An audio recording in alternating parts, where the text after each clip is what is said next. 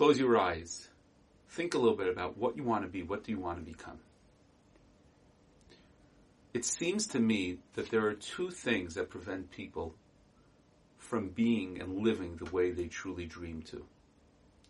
One is a lack of confidence, a lack of believability in themselves and their abilities to get from point A to point B. And that we could talk about another time. But there's a second thing that holds people back. And that is they don't believe that the world around them could really support their dreams.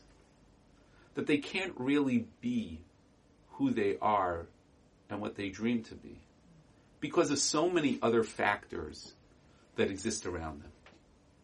The Hanukkah lights teach us that that's not true.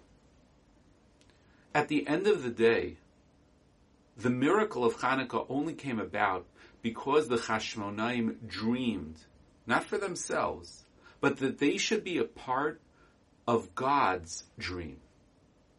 And when they dreamed to be a part of God's dream and restore the Shechina in the Beis Hamikdash, so then what happened was something that was miraculous. They could have taken oil that was defiled. They could have thinned out the wicks. And the menorah would have kept on burning.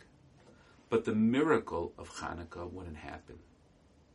They dreamed. They dreamed of a world that was better. They dreamed of a life of theirs that was better. And they set their mind to it. And when you set your mind to it, the miracles happen.